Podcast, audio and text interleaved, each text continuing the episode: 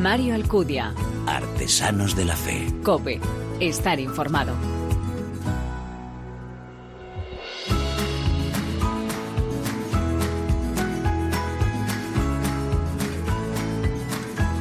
¿Qué tal? Bienvenido a esta decimotercera entrega de Artesanos de la Fe en cope.es, un espacio en el que te ofrecemos cada 15 días esa mirada diferente a la vida desde la fe, un espacio donde se dan la mano el testimonio, la lectura, la música, elementos esenciales en esa imagen de la iglesia joven a la que nos convoca el Papa, capaz de dar testimonio con el corazón, con la palabra y con las manos. Y en esta ocasión, aún con los ecos y el recuerdo muy vivo de lo acontecido en Panamá durante la última JMJ, la belleza de sabernos enviados, la alegría de saber que por encima de todos los inconvenientes tenemos una misión que llevar adelante sin dejar que las limitaciones, las debilidades e incluso también nuestros pecados nos frenen e impidan vivir esa misión. Estamos llamados a dar lo mejor de nosotros para hacer posible el milagro de la multiplicación, no solo de los panes, sino de la esperanza, llegando incluso a renunciar a nuestros propios intereses en favor de los demás. Francisco recordaba y ponía a los jóvenes como ejemplo el de María, la que definió como la mayor influencer de Dios, sin haberlo buscado. Además, su modelo es esencial para esta tarea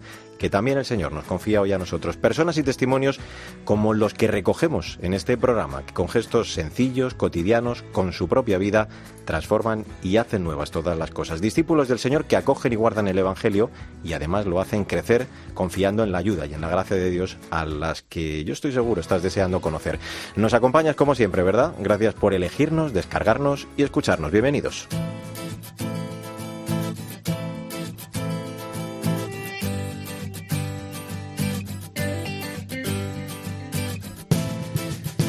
El perdón libera el corazón, nos lo recuerda el Papa. Imploramos el perdón de nuestras ofensas y para que seamos dignos de recibir el perdón nos comprometemos a perdonar a quienes nos han ofendido. Pero claro, esto bien lo sabes, ¿no? No es fácil, es una gracia. Con nuestras fuerzas no podemos perdonar, es una gracia del Espíritu Santo. La paz no puede echar raíces en un corazón además incapaz de vivir la fraternidad, de recomponerla después de haberla herido. La paz la da el Señor. Te digo todo ello porque hoy nuestra primera historia tiene que ver con el perdón nuestra Irene Villa ha podido seguir viviendo porque ha sido capaz de perdonar. Sandra Madrid, muy buenas. Hola Mario, pues sí, Irene es un auténtico ejemplo para todos nosotros. Es colega de profesión, licenciada en comunicación audiovisual, humanidades y además en psicología. Su vida es un ejemplo de superación después de que ETA intentara acabar con su vida y con la de su madre, María Jesús. Integrante del primer equipo del mundo de esquí adaptado, autora de varios libros y madre de tres niños, ha recibido innumerables galardones, entre ellos el micrófono de plata por su libro Saber que se puede. Es fundadora y presidenta de la Fundación Irene Villa, dedicada a la inclusión laboral y al deporte adaptado para personas con discapacidad. Si algo nos enseña nuestra invitada es lo importante que es tener una actitud positiva ante la vida. Eso sí, siempre destaca como valores esenciales el esfuerzo, la confianza en uno mismo, el trabajo en equipo y por encima de todo, Mario, de lo que hablabas al principio, el perdón, del que dice que es la base para tener una vida plena y feliz. Bueno, pues vamos a saludar ya a Irene Villa, la que por cierto el Papa Francisco le dijo en un reciente encuentro que era muy brava, muy valiente y que amablemente ha atendido la invitación de Artesanos de la Fe. Hola Irene, ¿cómo estás? Hola, muy buenas. Pues muchísimas gracias por vuestras generosas palabras. Oye, no está de moda, ¿no? Lo del perdón. Me imagino que, que, es un viaje, ¿no? Hacia el interior de uno mismo, el, el dar ese paso, decir que, que, perdonas a quien te ha quitado las dos piernas y eso cambió vuestra vida, además, la de tu madre y la Totalmente. tuya, ¿no? Que sí, la verdad que es, es esencial y fundamental dar ese paso porque es lo que nos toca, porque siempre va a haber gente que consciente o inconscientemente nos haga daño. Y si tú pones tu estabilidad emocional y tu paz interior en manos de esa persona que te ha hecho daño, cuando no la perdonas, pues el único que sufres eres tú. Al final yo creo que estamos aquí para ser felices y no nos queda otra opción que perdonar cosas que, que inevitablemente van a, van a ocurrir. Es que nadie está exento de que alguien le haga daño. Claro, porque percibiste que la losa del odio eh, es algo que secuestra, ¿no? Totalmente. El odio, el resentimiento, los deseos de venganza. Yo siempre digo en mis conferencias que si quieres ser feliz un día, véngate, pero si quieres ser feliz para siempre, hay que perdonar. Es que no te queda otra. Yo creo que antes o después, al final uno acaba, termina perdonando y cuanto antes lo hagas, pues todo ese tiempo que te ahorras de sufrir, porque al final no perdonar es sufrir de alguna forma. es dar poder a, a la persona que te ha hecho daño sobre ti. Por ejemplo, mi padre no podía perdonar. O sea, era algo superior a él. Decía, pero ¿cómo voy a perdonar si te han roto? Tú eres mi muñeca y eres, eres una muñeca rota, decía. ¿Y cómo voy a perdonar eso? Bueno, pues cuando escribí mi libro Nunca es demasiado tarde, Princesa, que es un libro de gente que se cae y que se levanta y que renace de sus cenizas, pues me dijo, pues tienes razón, nunca es tarde para perdonar y yo, yo también quiero perdonar. Irene, y dice que eso es mucho, eso ha sido positivo en su vida, es que al final, antes o después no nos queda otra, pues cuanto antes lo hagamos, pues es lo que te ahorras de tiempo perdido. Cuando tu madre fue a verte al hospital te dio un consejo que dices que te ha servido toda tu vida, algo así como eso había que vivir y te planteabas las dos opciones, o vivir amargada, sufriendo y maldiciendo a los terroristas, o volver a intentar a recuperar una vida dentro de lo que cabe lo más normal a la que teníais antes de aquel 17 de octubre de 1991 y viendo tu vida, todo lo que hemos contado, tú lo tuviste clarísimo, desde luego tomaste la decisión más acertada. Yo creo que sí, porque al final siempre hay un cruce de caminos, siempre hay que elegir. La vida se trata de tomar decisiones y, bueno, en este caso yo creo que fue la decisión más inteligente, porque elegir sufrir, llorar y lamentarte significa ser una, una persona desgraciada. Elegir perdonar y sentir que tu vida empieza en ese momento y que no vale mirar hacia detrás, no vale mirar hacia atrás, que, que como yo también siempre digo, ¿no? que para atrás ni para coger impulso y que solo puedes mirar hacia atrás con agradecimiento o perdonando. Si miras con nostalgia, echando de menos, diciendo pues que yo un día tenía, yo un día era, yo antes ¿no? Cualquier tiempo pasado fue mejor, dicen. Pues no, porque lo idealizas y de eso nada. Hay que mirar siempre hacia adelante y vivir el presente con intensidad, con alegría, con amor. Al final, el perdón yo creo que tiene mucho de amor y el amor es, es lo que, con lo que nunca te equivocas. Mm. Hagas lo que hagas, hazlo con amor. Y ahí no, nunca te vas a tener que arrepentir ni, ni vas a tener que dormir mal ninguna noche si lo, haces todo con amor. Ya sabes que, este programa se llama Artesanos de la Fe. Tú en alguna entrevista has comentado que Dios hizo un milagro, ¿no? Porque uno no sale de un coche bomba con vida. Pero claro, me imagino que, después del atentado, pues eh, sí que le preguntarías en algún momento al Señor por qué también a vosotras, ¿no? ¿Cómo es a día de hoy, Irene, tu relación con el Señor? Yo he tenido, bueno, como todo el mundo, ¿no? Muchos momentos de creer mucho, otros de no creer tanto, otros de hacerte mil preguntas pero lo que sí que os puedo decir es que cuando yo siempre he creído en mí, en el poder del ser humano, en la inteligencia emocional, en, los valores humanos, las fortalezas humanas y la autoconfianza y la autodisciplina y el sacrificio para mí es lo que te hacen conseguir muchas cosas. Pero hay algo que no está en nuestra mano, que se nos escapa, más grande que nosotros, y allá se llega la espiritualidad y con la fe y con el pensamiento positivo, pero también pues creyendo en Dios, en el universo, cada uno en lo que elija, en algo más grande que nosotros que, que, nos puede hacer llegar allá donde el ser humano no llega. Eh, Irene, vemos tu compromiso siempre que te llamamos. Esta entrevista es un ejemplo claro de ello. Tus varios libros, tu participación en charlas y jornadas donde eres invitada, tu participación en los medios, en la película de Juan Manuel Cotelo donde hablas abiertamente de ese perdón del que hablábamos antes. Tu vida no solo es ejemplo de superación, sino también de motivación para, que, para muchas personas y a eso también contribuyes con la labor de la Fundación Irene Villa. Háblanos de ella. Bueno, pues nació precisamente para transmitir estos valores que estás diciendo, porque hace falta pues alegría, amor, compromiso social, entrega y ahí pues tenemos proyectos de inserción laboral y apoyamos a fundaciones que, que de hecho trabajan todo el año que a lo mejor no tienen la ayuda que necesitan, por ejemplo Prodis, que me encanta cómo trabajan, lo que hacen con personas con discapacidad intelectual, que estudian también, o sea, que tienen carreras, que yo he estado entregando diplomas también por una formación profesional, por una carrera, y es gente extraordinaria que se puede incorporar perfectamente al mundo laboral, a hacer trabajos que a lo mejor otras personas no, no quieren hacer, y lo hacen ellos con una forma, con son muy metódicos, son muy apasionados, contagian el al resto de empleados una alegría increíble. Por ejemplo,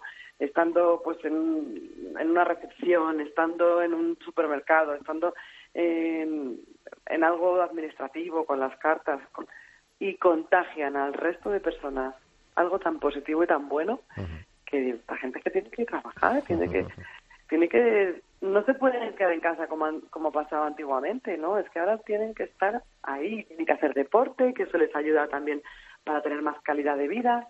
Entonces damos visibilidad a estas personas que no son ordinarias, son extraordinarias y lo hacemos a través de proyectos con, fundaciones que sabemos que, que, trabajan fenomenal. Pues es una maravilla y sobre todo también ese testimonio que nos dejas, el de querer, el de amar, el de ayudar y también perdonar la vida, que porque así se es mucho más feliz. ¿no? Los frutos del, del perdón, como hemos hablado, son incalculables. No se puede vivir con ese corazón lleno de rencor porque, como dice Irene, perdonar te libera y te hace feliz. Qué gran lección de vida y qué gusto charlar contigo estos minutos, Irene Villa. Muchas gracias por acompañarnos aquí en Artesanos de la Fe. Gracias por tu testimonio siempre y un abrazo muy fuerte. ¿eh?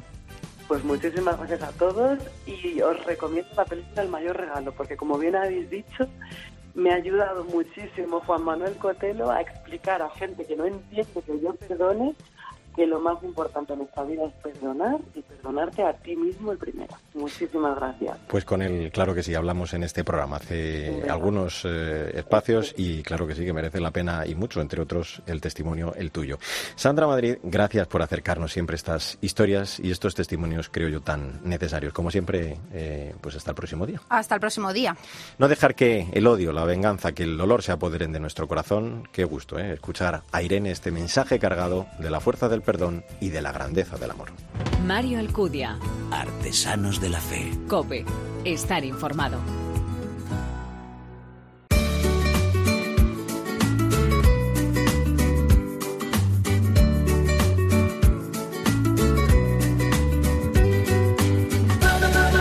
El ambiente mediático es hoy tan omnipresente que resulta muy difícil distinguirlo de la esfera de la vida cotidiana. La red es un recurso de nuestro tiempo, constituye una fuente de conocimiento y de relaciones hasta hace poco, la verdad, inimaginable. Sin embargo, a causa de las profundas transformaciones que la tecnología ha impreso en las lógicas de producción, de circulación y de disfrute de los contenidos, numerosos expertos han subrayado los riesgos también que amenazan la búsqueda y la posibilidad de compartir una información auténtica a escala global.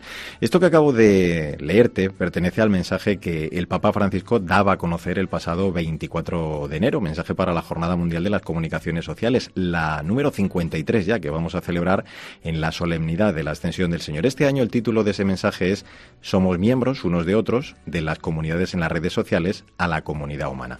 Y hoy nuestro siguiente invitado tiene la verdad mucho ¿eh? que decir de todo ello. Me refiero al arzobispo castrense, a Monseñor Juan del Río. Es periodista y se inició hace un par de años en la publicación de mensajes a través de la red social Twitter. En su perfil, si lo buscas, arroba arzobispo del río, puedes encontrar todo tipo de temas, la alegría, el alma, el amor, la mujer, la muerte o la esperanza, por ejemplo. Abrir las puertas de las iglesias en un mundo tan tecnológico como el nuestro significa hoy abrirlas también en el mundo digital.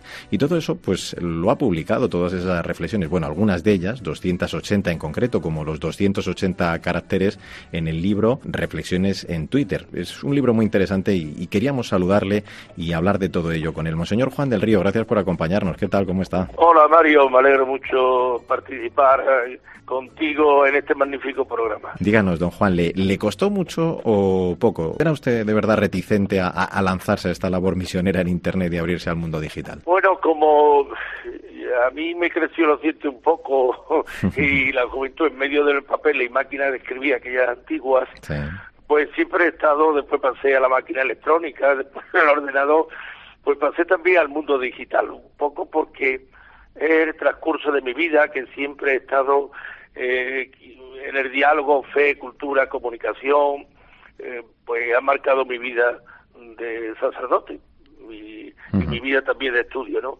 Y entonces, pues, eh, con la ayuda, ciertamente porque no soy un experto en Internet, pues vi que lo que yo rezaba, que lo que yo hablaba o pensaba, sí. pues podía resumirlo, eh, bueno, pues en esos 280 caracteres o menos, que procuro que sean menos, eh, porque son los que llegan más, más, fácil, y que puedo dar un, un, bálsamo a un corazón herido que tú ni conoces ni nada, uh -huh. y que sin embargo le llega el Twitter Y por eso el Twitter vi que me ofrecía una plataforma de evangelización y de estar en contacto con todos los hombres y mujeres de buena voluntad, que, que es mi misión como como creyente, como sacerdote y como obispo. Eh, don Juan, ¿utiliza usted tanto Twitter, decimos, como WhatsApp para comunicarse tanto con los capellanes castrenses, claro, como con los soldados, con los que también están de misión?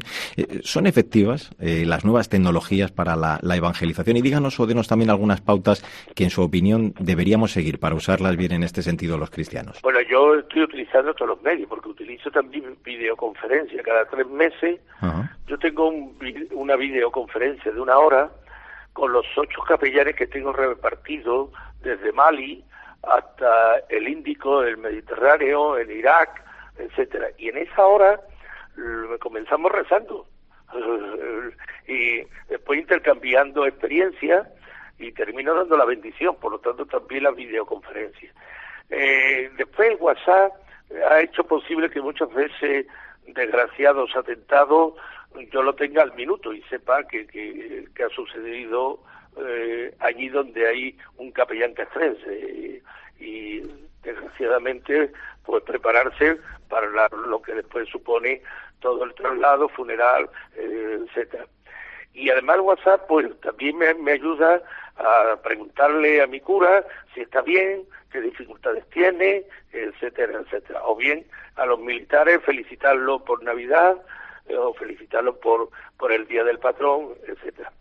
Y los Twitter ayudan mucho sobre todo porque hay muchas horas de soledad. Hay un silencio que yo llamo el silencio castrense, que es el silencio de la jarita, el silencio de la guardia, el silencio del timonel, que se pasa hora y hora sin hablar con nadie. Entonces ya comprobé yo en el, en el año 2010 que publiqué Las Armas de la Fe y di un librito que eran los Evangelios y unos pensamientos sacados de los Salmos y eso ayudó a mucha gente. Cuando vino el tema del Twitter fue un capellán castrense que sabe mucho de Internet, que fue el que me dijo, wow, ¿usted por qué no hace eso? Y bueno, pues gracias a aquella invitación, después me ayudó, y estoy en las redes. Procuro, pues ciertamente, cuando también hay algún acontecimiento. Formamos como una pequeña comunidad que servimos y ayudamos también en los momentos difíciles, en los momentos significativos y sobre todo yo eh, por la mañana que doy una palabra de aliento. Una vez puede ser sobre la alegría, otro otro puede ser más, digamos, confesional, cristiano, católico, pero procuro que mi pensamiento llegue a todos los corazones. Y al hilo de esas reflexiones que nos está contando usted, que cada día pues eh, son diferentes, ¿no? La educación, la comunicación, la, esperanza. ¿Cómo ha seleccionado usted en este libro los temas y, en qué se basaba también para resumir cada una de esas ideas? Bueno, me sirvió mucho porque la idea de la publicación no fue mía, fue también de dos o tres capellanes castrenses que, que me dicen, pero ¿por qué se va a quedar eso en las redes? ¿Por qué no? Publica usted un librito que se pueda llevar en la mochila, que se pueda llevar en el bolsillo, de ahí el formato, ¿no? Eh, el formato. Entonces, mm, bueno, se sacaron todo y vi que la preocupación mía era la de Dios, porque la gran pregunta, es el gran ausente. Porque muchos Twitter lo que hace es provocar la pregunta por Dios o, o, responder eh, dónde está Dios eh, cuando se muere un niño. Eh, o dónde está Dios cuando hay un ataque terrorista. En fin, en eso vi que realmente había muchos Twitter sobre Dios. El segundo tema fue la esperanza y la alegría. Es, son temas que a mí me... Porque cuando cuando se pierde la esperanza muere la culturas, que decía Juan Pablo II. Y después la alegría, porque, bueno, no porque yo sea andaluz, sino porque si a mí me roba la alegría, pues, pues no tengo ilusión. Y si no tengo ilusión, soy como una flor que se marchita. ¿no? Don Juan, hay, mensajes pastorales también en, todos estos 280 eh, tweets que se han publicado en este libro, pero eh, usted tampoco eh, se ha olvidado de internautas, por ejemplo, que no profesen confesión alguna. ¿En qué, en qué tipo de público o receptor piensa usted antes de, lanzar ese tweet cada, cada mañana? Sabe que está de moda mucho los libros de autoayuda y todo eso. Sí.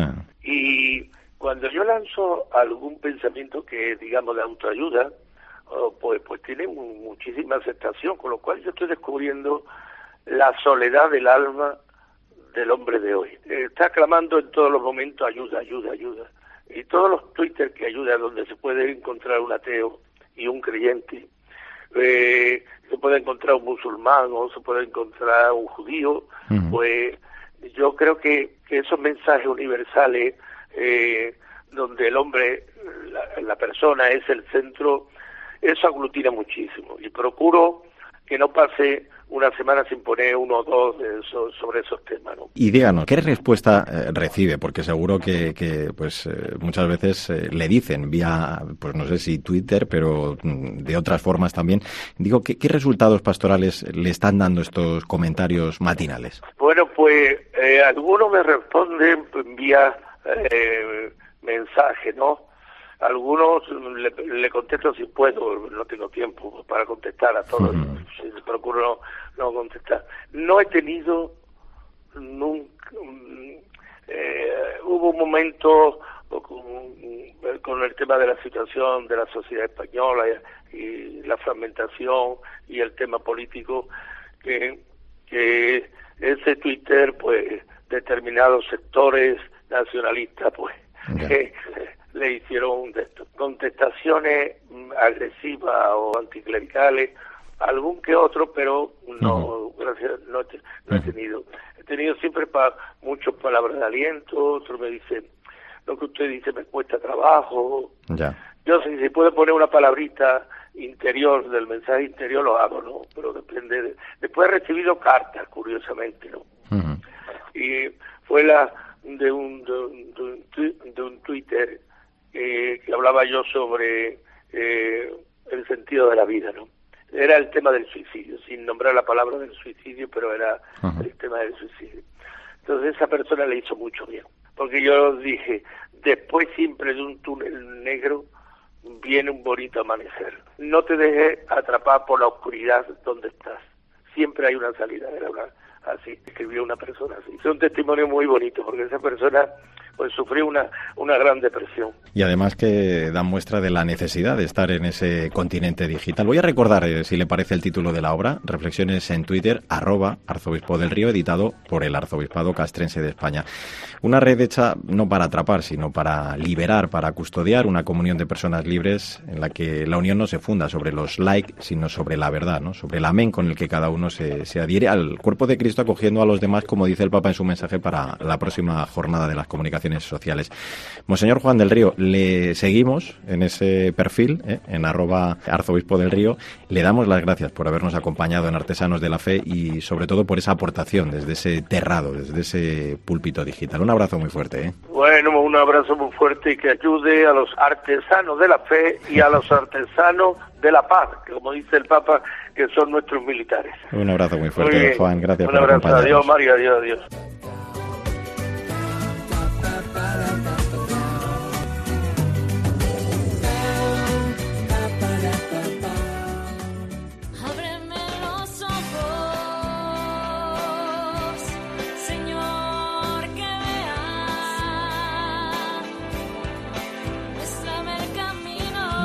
Alcudia.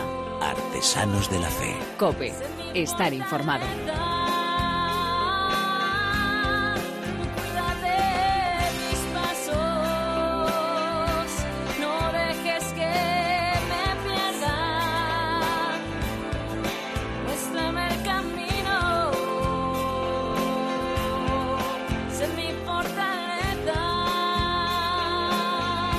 Ya lo escuchas, muéstrame el camino, Señor, sé mi fortaleza y así, cuidando mis pasos, es imposible perderse. Mi fortaleza precisamente es el tema que estamos escuchando y que forma parte del álbum recopilatorio de nuestra invitada en este tiempo de música, de la ilicitana Olga Martínez. Como ella misma dice, su misión es acercarse a las personas que más lo necesitan con su música y claro, que mejor forma que con temas que nos hablan de amor, de fe, de verdad. Nos va a ayudar a conocer más cosas sobre Olga eh, Isa López para mí. Hola Isa, ¿qué tal estás? Hola Mario, ¿qué tal?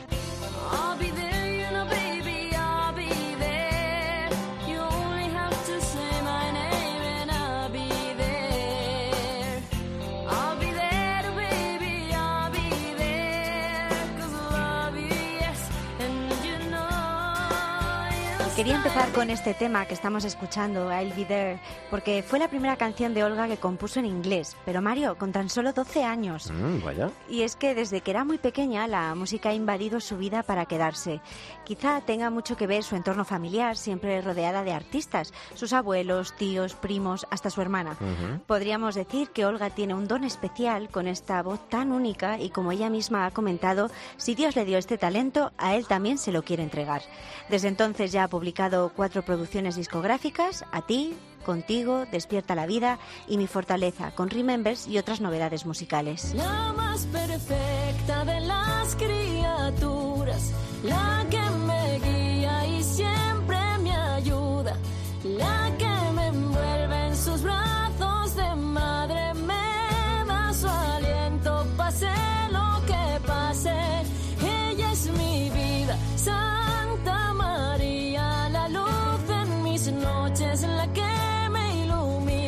Con este tema, dedicado a nuestra Madre del Cielo, la más perfecta de las criaturas, como dice el título, le damos ya la bienvenida a Olga Martínez. Hola Olga, ¿qué tal estás? Hola los dos, muy buenas. Aquí estamos. Encantada de estar con vosotros. Igualmente. Oye, en alguna ocasión has comentado, Olga, que, tu música la haces para Dios. Eh, si echamos de hecho la vista atrás en tus inicios eh, en el mundo de la música, ¿no? ¿Qué, momento podríamos decir, eh, si lo hay, porque me imagino que tiene que haberlo, el antes y el después de, de tu incursión en el mundo de la música católica? Sí, pues mira, eh, yo eh, hacía música, pues como habéis dicho en la introducción, mi madre dice que antes de llorar canté. O sea que esto del, del, canto me viene de toda la vida y como decís también, pues en el ambiente familiar fue fácil rodearme de música y crecer en un ambiente cotidiano, ¿no? Donde la música era algo más en casa. Mm. Y yo empecé a hacer música, pues de pequeñita me inventaba cancioncitas así, pues, pues, de tonterías, le ponía música, canturreaba yo mientras íbamos a lo mejor a algún viaje en el coche. Me acuerdo que apoyaba la cabecita en la ventana y empezaba a inventarme letras, cosas, melodías.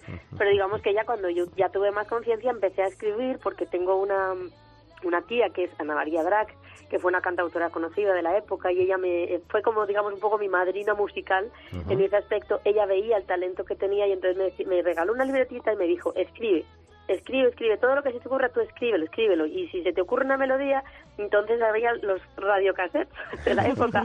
y entonces me regalaron uno también en unos reyes eh, yo pues le daba al radio cassette y grababa lo que se me iba ocurriendo. Y ya de ahí pues llegué al estudio ya un poquito más mayor a grabar mi primera maqueta porque había un concurso y tal. Empecé a grabar música eh, digamos para el mundo. Lo que pasa que pues como siempre yo digo que Dios me ha guardado de muchas cosas, también al tener un ambiente musical, pues el, el tener amigos en, en, el conservatorio, rodeados con el tema artístico, pero un, un, ambiente muy sano, pues siempre mi, mi, inquietud siempre era como eh, transmitir valores a través de la música, ¿no? Digamos que yo no tenía tanta cercanía, eh, un encuentro verdadero con, con el Señor, y yo pues hacía cosas pues a mi manera, ¿no? Hablaba de la vida, del amor, pero del amor humano, o sea, una cosa pues un poco general. Pero eh, como yo soy bastante cabezote, yo creo que el señor dijo, a esta o la tumbo del caballo o no, o no, no va a ser posible con ella. Entonces permitió que yo me tuviera que someter a una operación en la que eh, el riesgo era pues obviamente una cirugía con una anestesia, yo ya había tenido problemas en otra cirugía con, con la anestesia mm. y luego pues habían unas complicaciones que podían incluso, como era de vías respiratorias, podían incluso afectar al tema de cantar o incluso eh, pues afectarlo de tal manera que no pudiera volver a cantar como lo hacía o no volver a cantar. Entonces, claro, ahí fue como mi tirón de orejas de, de, decir, bueno, vamos a ver, si yo ahora mismo cierro aquí el libro de mi vida, eh, ¿qué es lo que he estado haciendo hasta ahora? Porque, claro, yo había tenido muchos éxitos, muchos premios, muchas cosas, pero dentro de mí yo sentía como como que yo no estaba completa, era como un, vacío que yo no sabía explicar, yo no sabía qué me pasaba, ah. pero yo decía, ¿por qué termina el concierto? Ha sido una pasada, le ha gustado a mucha gente, ha venido mucha gente, se han vendido muchos discos, porque yo no estoy todo lo feliz que yo quisiera estar, ¿qué me pasa? Y es el vacío, pues obviamente, de, la, de la existencia de Dios en ti que quiere desbordarte eh, cuando tú realmente haces la voluntad de Dios, que, que es usar lo que Él te ha dado para servir a los demás.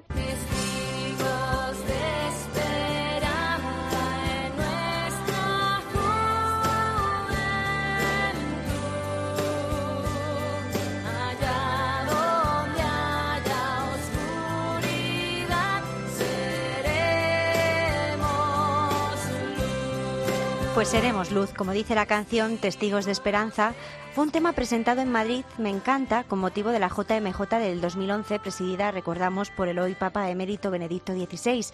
¿Qué recuerdos, Olga, tienes de aquella preciosa experiencia? Tengo muchos recuerdos porque tengo recuerdos previos a la, a la canción y tengo recuerdos obviamente de, de lo que fue la jornada y de lo que fue esa experiencia porque fíjate, yo presenté esa canción, estuve incluso en, los, en las reuniones que se tuvieron con gente bastante conocida, bastante importante para la preparación de la jornada, pero yo nunca estuve en la Jornada Mundial de la Juventud, porque yo me casé, me fui a vivir a Colombia, mi marido es colombiano, eh, ya me quedé embarazada y volvimos después de haber pasado la jornada. Ah. Así que la viví de lejos. Es verdad que lo que fueron los preparativos y precisamente el fruto de esta canción es una experiencia muy bonita que yo tenía, eh, pues también con mi director espiritual programamos un poco eh, el disco Despierta la Vida, que como os daréis cuenta, eh, son canciones que resaltan valores de la fe, pero no hablan específicamente de Dios.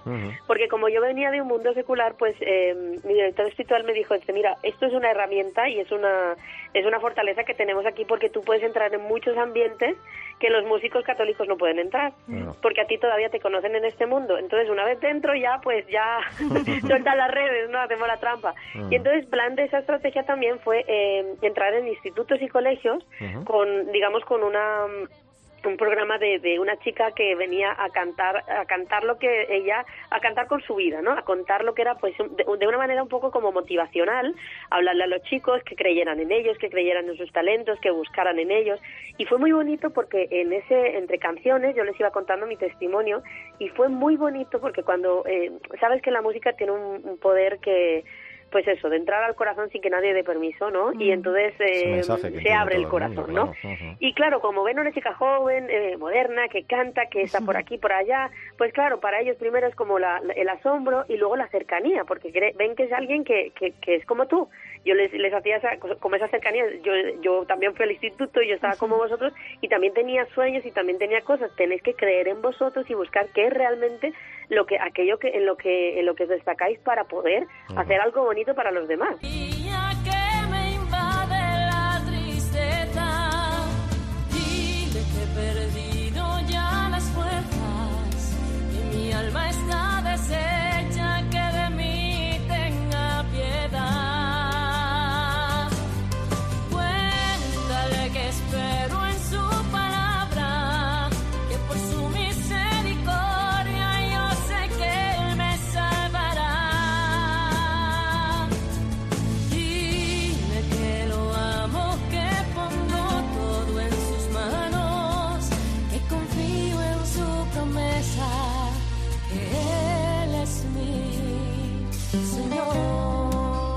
Escuchado antes La más perfecta de las criaturas, una canción, decíamos, dedicada a la Virgen. Este Cuéntale también es muy especial, eh, esa letra que estábamos escuchando.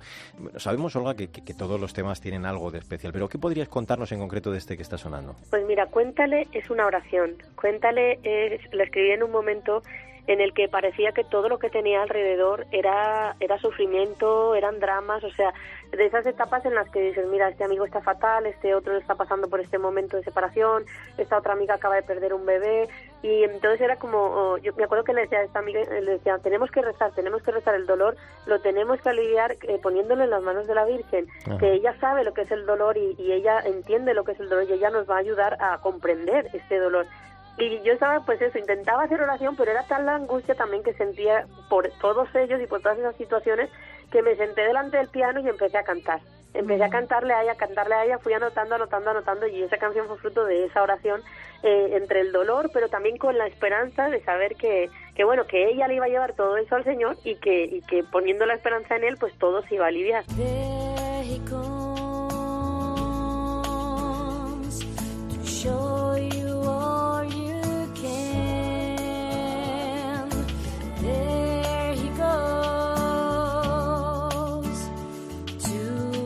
forever.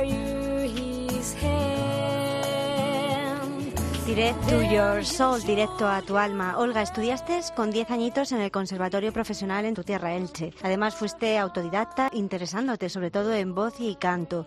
Tienes innumerables premios recibidos en tu carrera profesional y además estás especializada en otras áreas con idiomas o técnico superior en información y comercialización turística. Olga, ¿siempre supiste lo que querías hacer? ¿Qué proyectos tienes ahora en mente? Bueno, yo soy un poco bicho, un poco inquieta y la verdad es que me encanta, me encanta saber, me encanta investigar, me encanta estudiar, me encanta conocer. Eh, pero la música siempre ha sido algo que nunca ha parado. Mm. Eh, a pesar de que yo estuviera estudiando eh, eh, idiomas, yo seguía cantando, yo seguía estando en un coro, seguía saliendo a cantar a mis conciertos. La música siempre ha estado ahí y es algo que a mí no me pueden quitar. Yo digo, si un día me quedo afónica, a mí me salen subtítulos, porque de verdad es algo que no me puedo quitar yo de, de- de- del alma. Como una cálida brisa que porta el vent arribes a mi plena de somnis i melodies el meu camí i encens de nou les estrelles que un dia apagar. Bueno, antes de, de despedirte y cantando en tu idioma natal, ¿no? el, el valenciano en este caso, este siempre per siempre, eh, te queríamos preguntar por, por esa cuestión que te hacía también Isa y que quizá no te hemos dejado contestarnos antes, que es la de los proyectos. Si tienes alguno en mente desde el punto de vista musical, Olga. Sí, pues mira, ahora mismo estoy sacando eh, canciones, esto, bueno, estoy, mm, digamos, grabando un disco, ¿no? En teoría estoy grabando un disco. Lo que pasa que, digamos que para terminar el disco, como mis últimas cuatro producciones fueron mis cuatro últimos hijos, entonces estoy dedicada a mi familia, pues principalmente, ¿no? A, a mi primera vocación, que es la familia y, pues eso, todo lo que conlleva criar y estar, estar, ¿no? Estar como mamá. Entonces, eh, como se tarda mucho en recopilar todas esas canciones para el disco, el trabajo es intenso, tenemos poquito tiempo, Claro. pues lo que estoy haciendo es eh, ir publicando poquito a poco lo que voy sacando, pues para qué voy a guardarlo en un cajón, ¿no? Esto, eh, lo que decía antes Isa, lo que yo tengo, lo que me ha sido dado es para compartirlo, lo he recibido gratis, hay que darlo gratis y, y pues obviamente compartirlo con lo que con quien lo necesite.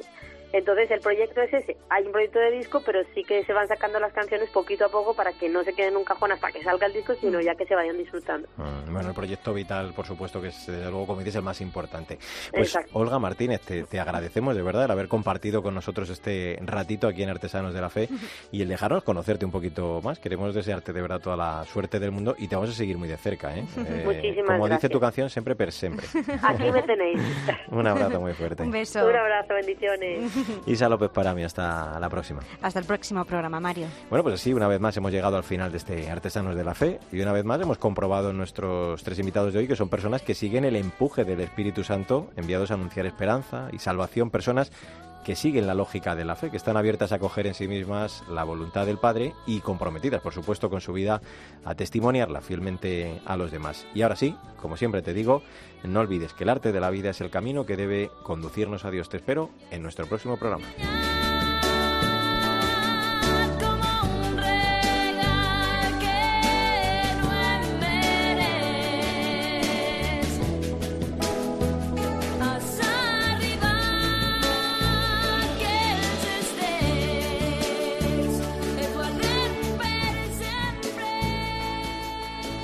Mario Alcudia. Artesanos de la Fe. Cope. Estar informado.